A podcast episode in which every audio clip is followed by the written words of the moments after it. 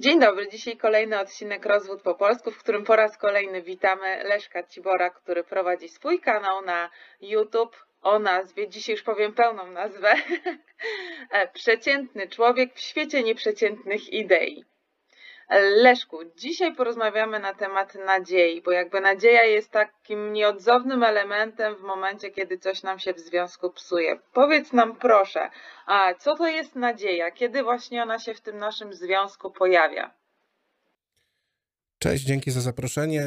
Fajnie, że poruszamy w ogóle temat, temat nadziei, dlatego że e, to jest moja osobista opinia. Ja nie uważam nadziei w ogóle za cnotę. Cno, w społeczeństwie uważa się, że nadzieja to jest rzecz bardzo ważna, że nadzieję trzeba mieć, że nadzieję trzeba pielęgnować i jak to się mówi, nadzieja umiera ostatnia. No tak, jak już wszyscy polegli, jak w tym Romeo i Julii, jak wszyscy już, jak trupy się sieją gęsto, to nadzieja faktycznie umiera, umiera ostatnia. Być może, być może coś w tym jest i przekładając to na związki, no, yy, w momencie, gdy już wszystko się rozpadnie, to dalej można sobie, prawda, łudzić się jakąś, jakąś nadzieją na to, że, że coś się zmieni. O co w ogóle chodzi z nadzieją? Nadzieja sama w sobie ma bardzo, bardzo prostą definicję. To jest, e, to jest pewne oczekiwanie, życzenie, życzenie sobie lepszej, e, lepszej przyszłości, wyobrażanie sobie tej lepszej przyszłości.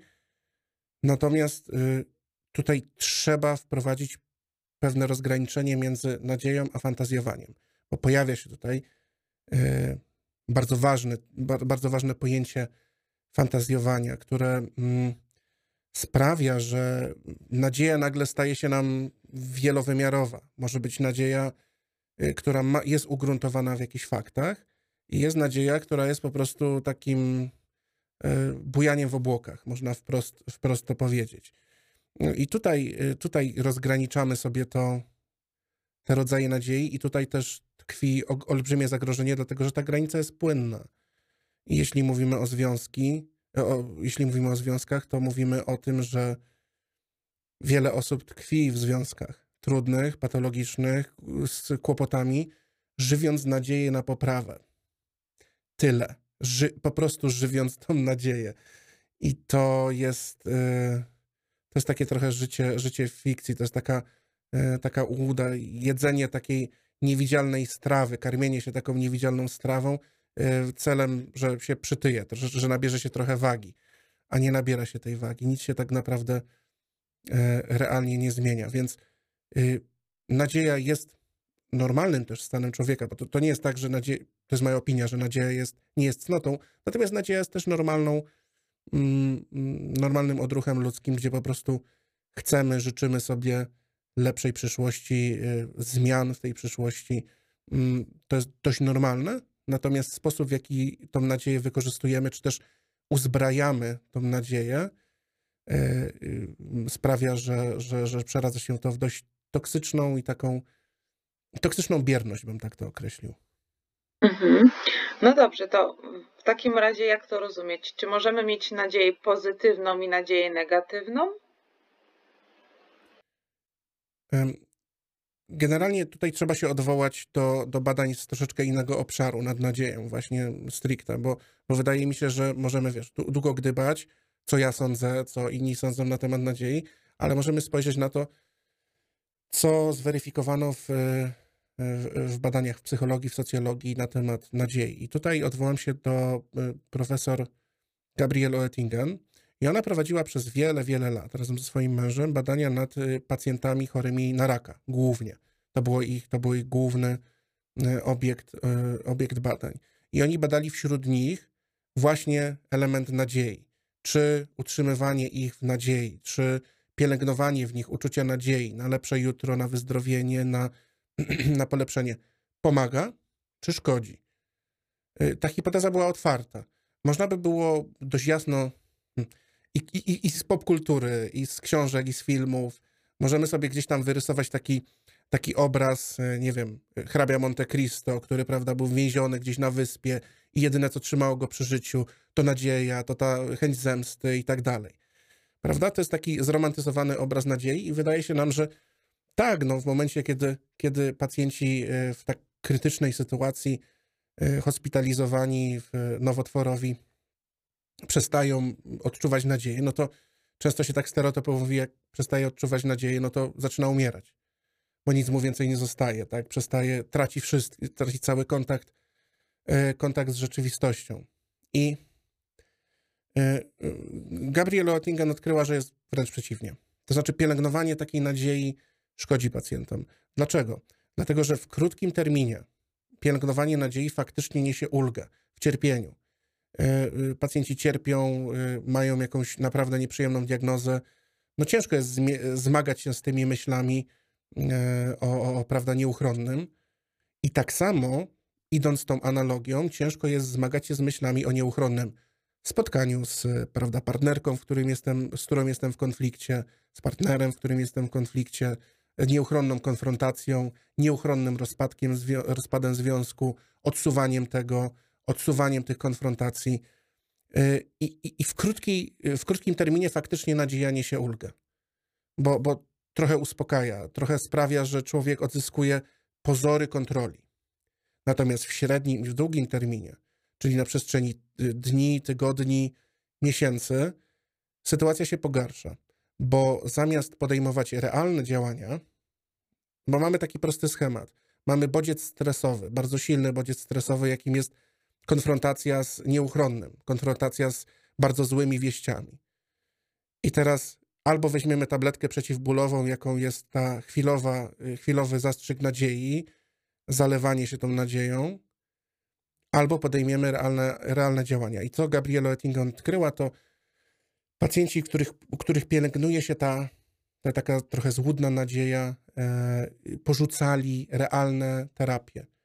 E, porzucali, mieli takie chwile takiej, że czuli się silni, czuli się dobrze, więc oni teraz wyjdą ze szpitala, więc oni teraz nie będą już więcej brali leków, bo oni wracają już do normalności a po tygodniu okazało się, że znowu wszystko wraca do, e, do, do starego nieporządku, do starego bałaganu. Więc e, nadzieja nie, nie wpływała na dobrostan tych ludzi, wręcz, wręcz, ten, wręcz tą sytuację e, pogarszała.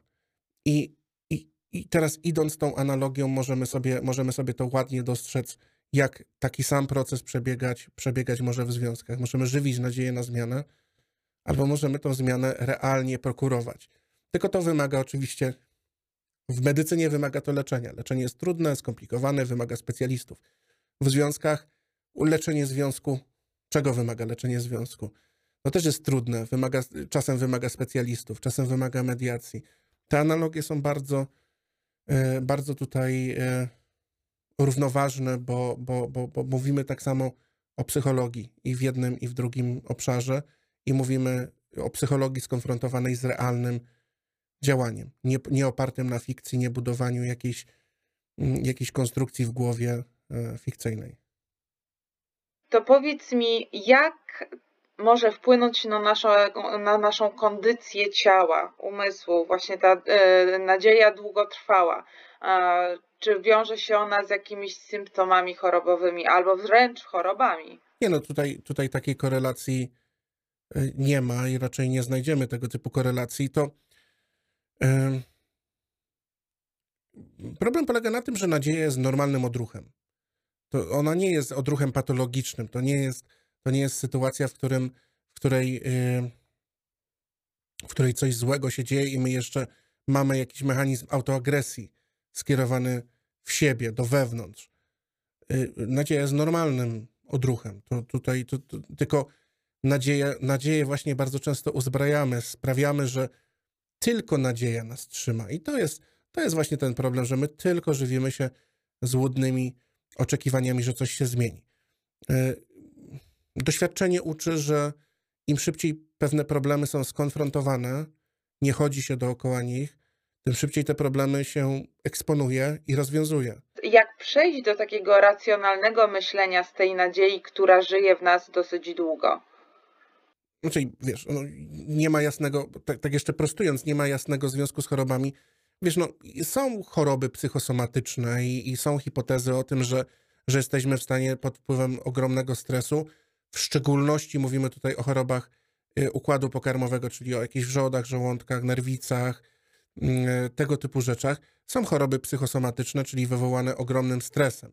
Więc nie można jednoznacznie powiedzieć, że chowanie złudnych nadziei i ciągłe rozczarowywanie się, bo, to, bo ten schemat tak, tak funkcjonuje, no nie będzie miał wpływu długo, długofalowo. Każdy się może nerwowo rozpaść. No przecież yy, chowanie takiej złudnej nadziei może prowadzić do depresji. Depresja jest legitną chorobą. I, yy, natomiast to nie jest jednoznaczny wniosek. Natomiast yy, chciałbym naprawdę odczarować wizerunek nadziei jako czegoś, co, co jest taką cnotą, co zawsze trzeba mieć, co zawsze trzeba pielęgnować. Tutaj chciałbym jeszcze jeden, jeden taki element przestawić w, w myśleniu. Nie nadzieja, a sens.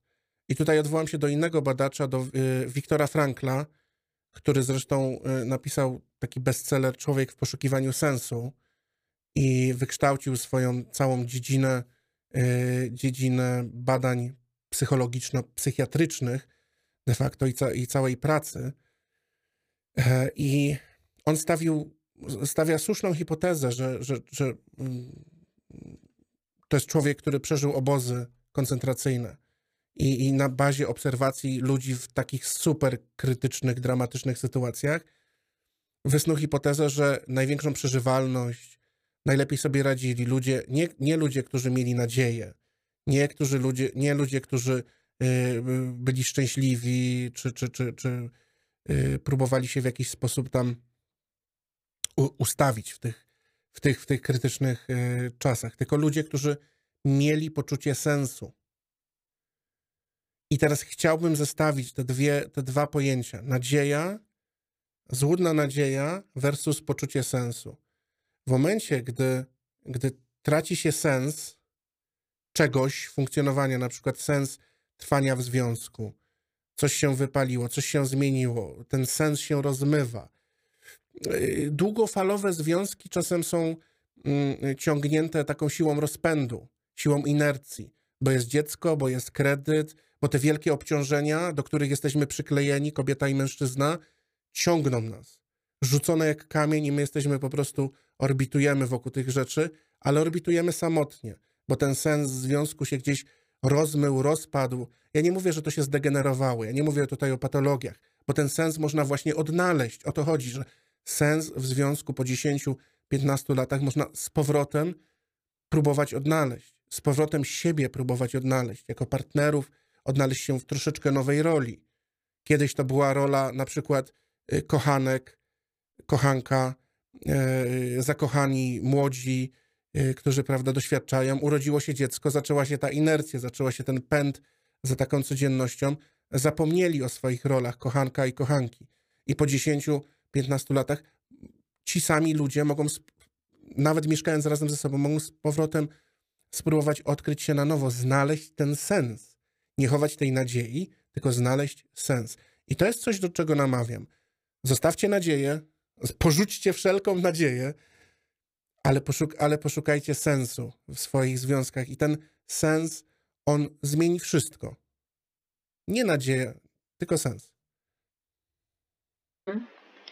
Okej, okay. i jeszcze tak sobie myślę, bo są ludzie, ja zresztą sama też bardzo długo żyłam nadzieją, e, jakby ta nadzieja w pewnym momencie nie weszła w obszar tylko do osoby w związku, ale do wszystkiego, co się w tym związku wydarzało, do e, nadzieja do wakacji, że to inaczej będzie wyglądać, nadzieja, że w ogóle będzie wyglądać, e, nadzieja do tego, że będziemy się spotykać ze znajomymi, e, inne nadzieje w związku z opieką nad dziećmi. I tak mam wrażenie, że osoba, która zacznie żyć nadzieją a propos jednej rzeczy, to tą nadzieję tak jakby rozsiewa na kolejne aspekty swojego życia, aż w pewnym momencie orientuje się po bardzo długi, długi czasie, e, że żyje tylko nadzieją, a nie takim realnym życiem. I jak, e, jak szybko obudzić w sobie ten alarm, że żyjemy tą nadzieją.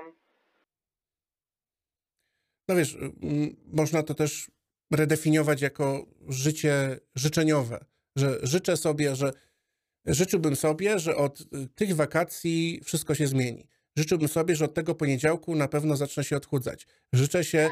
A, że... to takie noworoczne postanowienia. Dokładnie, takie ceremonialne, noworoczne postanowienia. e, że sobie stawiamy jakieś, e, jakieś, jakieś kluczowe, wybieramy kluczową datę, wybieramy kluczowe wydarzenie i że od tego momentu wszystko się już zacznie zmieniać. Od tego momentu sobie postanawiam, że coś się będzie działo.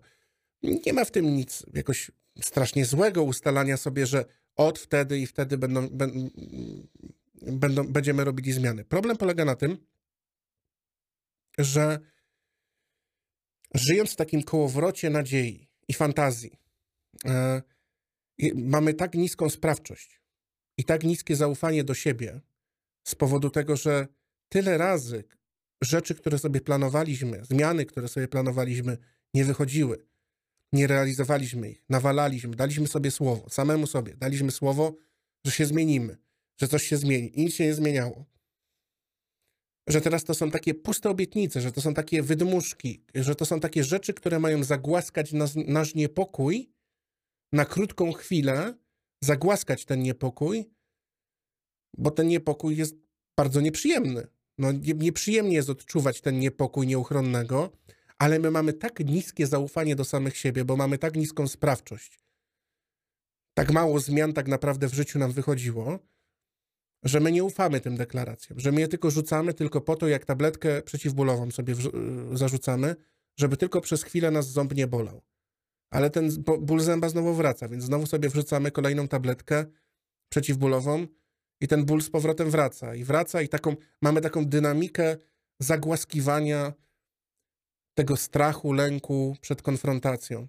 I to jest właśnie cały schemat fantazjowania właśnie, odpływania w pewną fantazję, życia życiem, którym się nie żyje, tylko życia życiem, które sobie wymyśliliśmy na potrzeby załagodzenia lęku, lęku przed, e, przed tymi nieprzyjemnymi konfrontacjami. Konfrontacją z partnerem, konfrontacją z własnymi słabościami, konfrontacją z trudnościami, konfrontacją z tym, że pora coś w życiu swoim zmienić.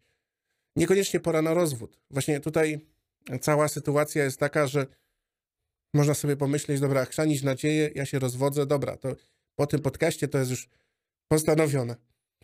Nie w tym rzecz. Chodzi właśnie o to, żeby odnaleźć z powrotem sens.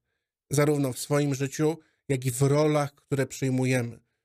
Bo, bo, bo tu, tu trzeba to zawsze pamiętać, że my, my nawet jak z własnymi problemami zostajemy sami i, i to jest nasza odpowiedzialność, żeby własne problemy naprawiać i nie przelewać ich na, na innych ludzi, to mimo wszystko my cały czas y, funkcjonujemy w pewnych ramach, w pewnych rolach.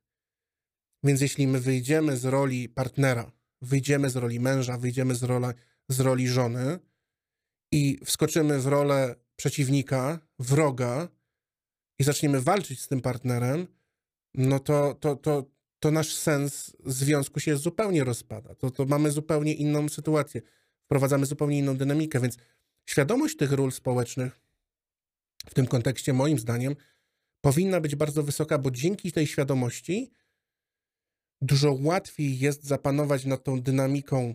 Szukam sensu, mam fałszywe nadzieje, złudne nadzieje względem roli, jaką pełnię w tym związku, więc pora poszukać sensu, redefiniować tą rolę, odnaleźć ją na nowo czyli skontrować te, te, te złudne nadzieje, te, tą iluzję, którą się utaczam, tym, tą tabletkę przeciwbólową, którą sobie zapodaję, bo, bo, bo odczuwam stres przed kolejną konfrontacją. E, I, i to, to wydaje mi się jest takim, takim kluczowym e, miejscem do pracy.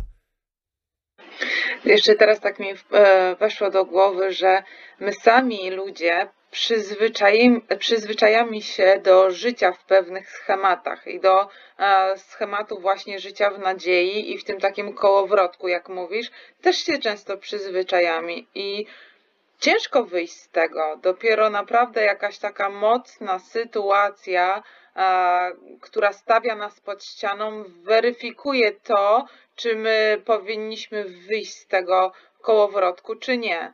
Mm, Często niestety w przypadku związków y, jest to ten moment rozwodu.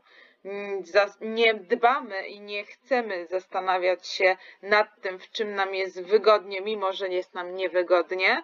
E, Łatwiej nam podjąć jest decyzję o rozstaniu niż o naprawianiu, bo to się wiąże z dłuższą pracą nad sobą, mam takie wrażenie.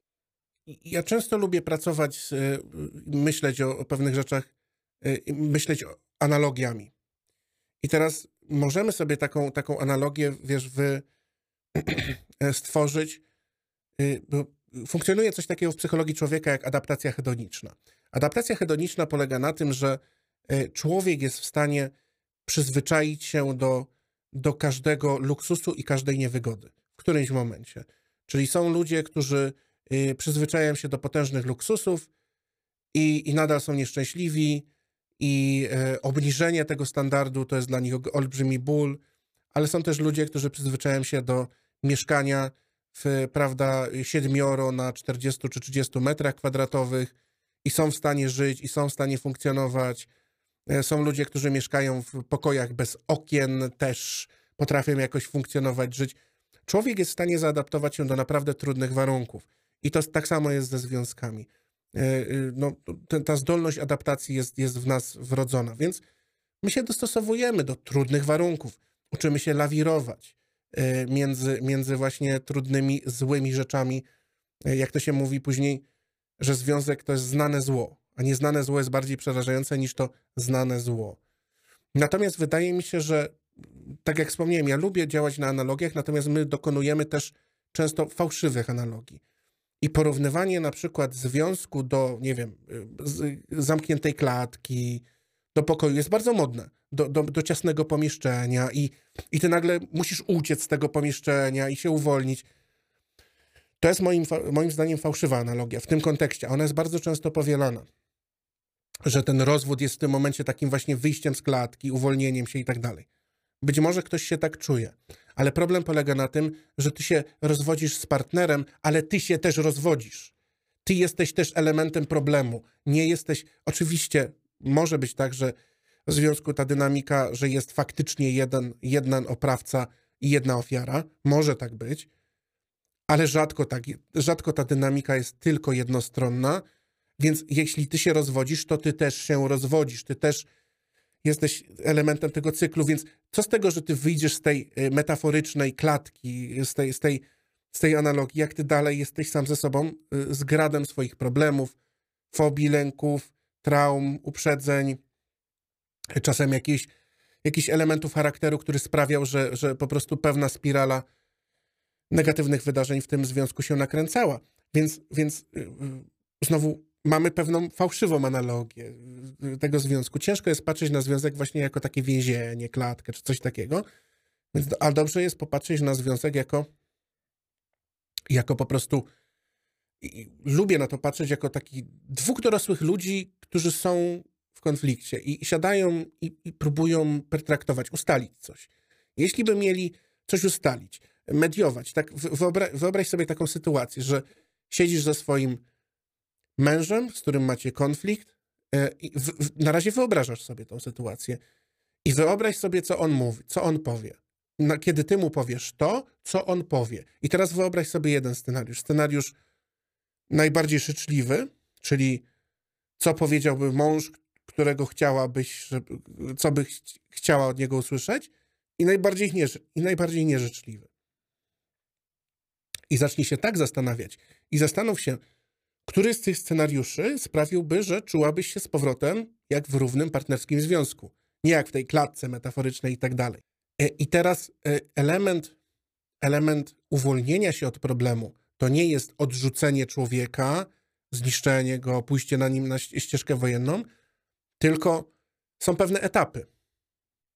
Ty wyznaczasz, nagle się okazuje, że jesteś w stanie, e, nawet pracując mentalnie nad, nad taką pertraktacją, jesteś w stanie ustalić, że w momencie, gdy mój partner zacznie ze mną rozmawiać w taki i w taki sposób, zacznie ze mną mediować w taki i w taki sposób, to nagle się okaże, że mój szacunek jest dochowany, nagle mamy przestrzeń do dialogu, nagle jesteśmy w stanie jakieś znaleźć kąty porozumienia, jakieś przestrzenie, w których jesteśmy w stanie się dogadać.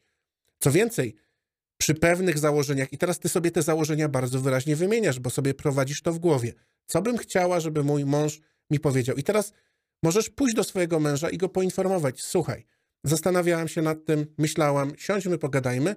Powiem ci, gdybyś, ja bym bardzo oczekiwała, żebyś ty, yy, kiedy poruszymy ten temat, żebyś y, ty w taki i w taki sposób ze mną, e, ze mną współpracował. W taki i taki sposób się zachowywał. Rysujesz, chodzi mi o to, że wchodzisz automatycznie zamiast wyrzucać wszystko do opcji atomowej, ty wchodzisz automatycznie poprzez tylko zastanowienie się nad tym, czego ty oczekujesz dokładnie od opcji idealnej i opcji nieidealnej, rysujesz pewne linie. I teraz słuchaj, tu jest taka linia, znaczy ty sobie, ty sobie mentalnie to, to tworzysz. Tu jest taka linia i w momencie, gdy ty się będziesz na tej linii trzymał, czyli nie będziesz jej przekraczał, to jest moja linia godności, czyli nie będziesz na przykład w takiej rozmowie ze mną, nie wiem, klnąć, nie będziesz obracać, y, wiesz, głowy, nie będziesz patrzeć się w ścianę, nie będziesz, nie wiem, zachowywać się tak czy, in, czy inaczej, to naprawdę jesteśmy w stanie wszystko ustalić. Tylko bardzo cię proszę, zachowaj tą linię, będę ci o niej przypominać, czy jesteśmy w stanie to zrobić. Wiesz, i ustalasz warunki robocze współpracy. I, i, i, i od tego momentu możesz odbudowywać. Ale ta, ta praca zaczyna się od ciebie. Właśnie ten cały, cały, cały widz polega na tym, że żeby uniknąć opcji atomowej, trzeba najpierw samemu wiedzieć, czego się chce, zamiast żywić jakąś złudną nadzieję, że on się poprawi, on zrozumie, czy ona zrozumie, czy ona, ona nigdy nie, nie, nie wie, co ja chcę. Ona zawsze, jak, jak ja przychodzę, ona zawsze krzyczy. No to ty musisz wiedzieć, czego chcesz, ale tak wyraźnie i porozmawiać z partnerem, powiedzieć mu, tu jest taka linia, proszę cię nie przekraczaj jej, bo inaczej mamy konflikty, mamy problem, ja po prostu sobie z tym nie radzę. Jak przestaniesz ją przekraczać, to mamy potencjał do budowania tego związku w taki fajny sposób. Tylko ty musisz wiedzieć, gdzie ta linia jest. I zamiast, wiesz, pracować na nadziei, yy, ty zaczynasz pracować szukając sensu w relacji, szukając opcji współpracy, szukając tego, relacja to są dwie osoby, Przy, przynajmniej dwie osoby, które ze sobą współpracują. Wtedy relacja ma sens. Więc po prostu zaczynasz pracować nad poszukiwaniem sensu w relacji ale musisz zacząć to poszukiwanie robić. Tu nie ma opcji. Musisz zacząć to poszukiwanie robić od siebie, czyli wiedzieć mniej więcej, czego ty oczekujesz, gdzie są te linie, y, których nie powinien partner przekraczać i mu je przedstawić w sposób cywilizowany i kulturalny. To jest genialne i ja właśnie też o tym mówię. To powinno być w ogóle ustalone na samym początku, kiedy zaczynamy być ze sobą, e, kultura naszej rozmowy, jak ona ma wyglądać w przypadku nawet problemów takich, które wydają nam się nie do przejścia, bo nie jesteśmy niestety uczeni rozmowy i później żyjemy na zasadzie wejść się domyśl, pojawia się ta nadzieja. I to jest takie przykre, straszne e, i mówię, ja na przykład ze swoim mężem, byłym mężem, nauczyłam się rozmawiać dopiero przy swoim rozwodzie i mało tego, w momencie jak już e, przy rozwodzie uczysz się rozmawiać, małżonkowie uczą się rozmawiać ze sobą, no to to w tym momencie jest bardzo długi proces do wypracowania tej prawidłowej komunikacji bo tak jak powiedziałeś, na początku to jest taki atom i to taki do potęgi nie wiem której, e, zanim te emocje opadną, zanim zaczniemy ze sobą powoli, zdawkowo, ale jednak rozmawiać, to mija miesiąc, drugi miesiąc, rok, półtora i dopiero po tych trzech latach ty jesteś w stanie usiąść i porozmawiać ze sobą, nawet może przy kawie to nie, ale już e, tak swobodnie, bez żadnych wyrzutów, a nawet jeśli one się pojawią, to są one takie kulturalne, bym powiedziała. Leszku, czy masz jeszcze do nas, e, dla nas jakąś ważną informację w zakresie nadziei? Znaczy ja bym jedną rzecz dodał. To bardzo ciężko na początku związku jest, wiesz, dać partnerowi listę rzeczy, słuchaj, y, tak ze mną, tak ze mną, to, tak, to tak nie zadziała, bo y, tak jak zresztą mówiliśmy chyba w poprzedniej rozmowie, y, pamiętam, że wspominaliśmy o tym, że, że, że pewne elementy charakteru, wychodzą, kiedy ktoś jest dociśnięty do ściany. A, a często jest tak, że jak się partnerzy spotykają, to ten pierwszy rok jest taki fresh, fajny, spokojny, no ale się potem okaże, że na przykład, wiesz, nawet nie chodzi o relację partnerską, ale y, przyjdzie jakieś pismo z jakiegoś urzędu i się okaże, że jeden z partnerów ma jakiś problem, no i, i nagle zaczynasz obserwować zupełnie innego człowieka, bo, bo, ten, bo, bo on zaczyna reagować tak nerwowo na to, dziwnie i tak dalej. I ty nie jesteś w stanie wszystkiego przewidzieć. Natomiast y, tutaj ten główny apel, żeby poszukiwać sensu w relacji. Relacja ma tylko i wyłącznie sens, kiedy dwie osoby lub więcej ze sobą współpracują na, na, na, na takich, na polu godnościowym, na polu mm, efektywnym y, i, i, i właściwie się komunikują. I, I tą pracę trzeba zacząć od siebie, to znaczy samemu sobie zdefiniować, gdzie jest ten sens. Jak to zrobimy, to problem z nadzieją nam znika. To problem tej, tej takiej złudnej nadziei, fikcyjnej, oszukiwania się, tej fantazji, tej, tej tabletki przeciwbólowej, gdzie omijamy jakieś trudne kwestie, on po prostu nam się resetuje zupełnie, bo wchodzimy, wychodzimy z fikcji, wchodzimy do takiej funkcjonalnej, funkcjonalnej przestrzeni i oczywiście fajnie się nam rozmawia. No nie? Bo teraz jeśli ktoś jest w konflikcie, jeśli ktoś jest w trudnej sytuacji, to, to, to jest, y, wiesz, otoczony bardzo często takim napięciem, szeregiem jakichś konfliktowych emocji i chciałby tak naprawdę swojemu partnerowi wszystko naraz, tu i teraz wygarnąć, powiedzieć, przycisnąć mu głowę do monitora, masz, oglądaj, słuchaj tych, słuchaj mądrego człowieka, ktoś, kto łatwo się nam mówi. Jest bardzo ciężko, wiesz, ten proces przejść, przet, przetrawić, to trwa, to musi trwać dni, tygodnie, miesiące. Jedyną nadzieją, jaką można chować, to to, że właśnie taki proces ma więcej sensu niż po prostu czekanie, aż ktoś dorośnie, zmieni się, dojrzeje, tylko komunikowanie mu tego, więc, więc ta i łatwo się mówi, tradycyjnie, y, można jedynie co życzyć, życzyć wszystkim y, tej takiej wytrwałości, cierpliwości do tego, żeby samemu sobie to fajnie zdefiniować i delikatnie podawać to partnerowi tak, żeby to, żeby to po prostu było dla niego jasne i klarowne. Mhm. Super, bardzo Ci dziękuję Leszku. Ja jestem po prostu pod wrażeniem. Bardzo się cieszę, że ja do Ciebie napisałam i bardzo się cieszę, że Ty do mnie odpisałeś. I, No jasne, dzięki. I wiesz co, i tu nie było żadnej nadziei. O, ja sobie tak napisałam bez oczekiwania. Mówię, o, odezwie się, to się odezwie. Właśnie e, długo też pracowałam u siebie nad tym, żeby wyzbywać się nadziei i takich oczek- oczekiwań od osób innych trzecich. Jakby odnalazłam to, co ty mówisz, ten sens w sobie, co jest e, warte, co nie warte, i iść do przodu dalej, bo takie życie nadzieją bardzo nas blokuje, jeśli chodzi o nas samych, bo my cały czas czekamy, czekamy, aż ktoś się domyśli i zrobi tak, jak my chcemy. A to tak nie działa. Więc Tak nie działa. no właśnie, dziękuję Ci jeszcze raz. Dzięki wielkie. Cześć.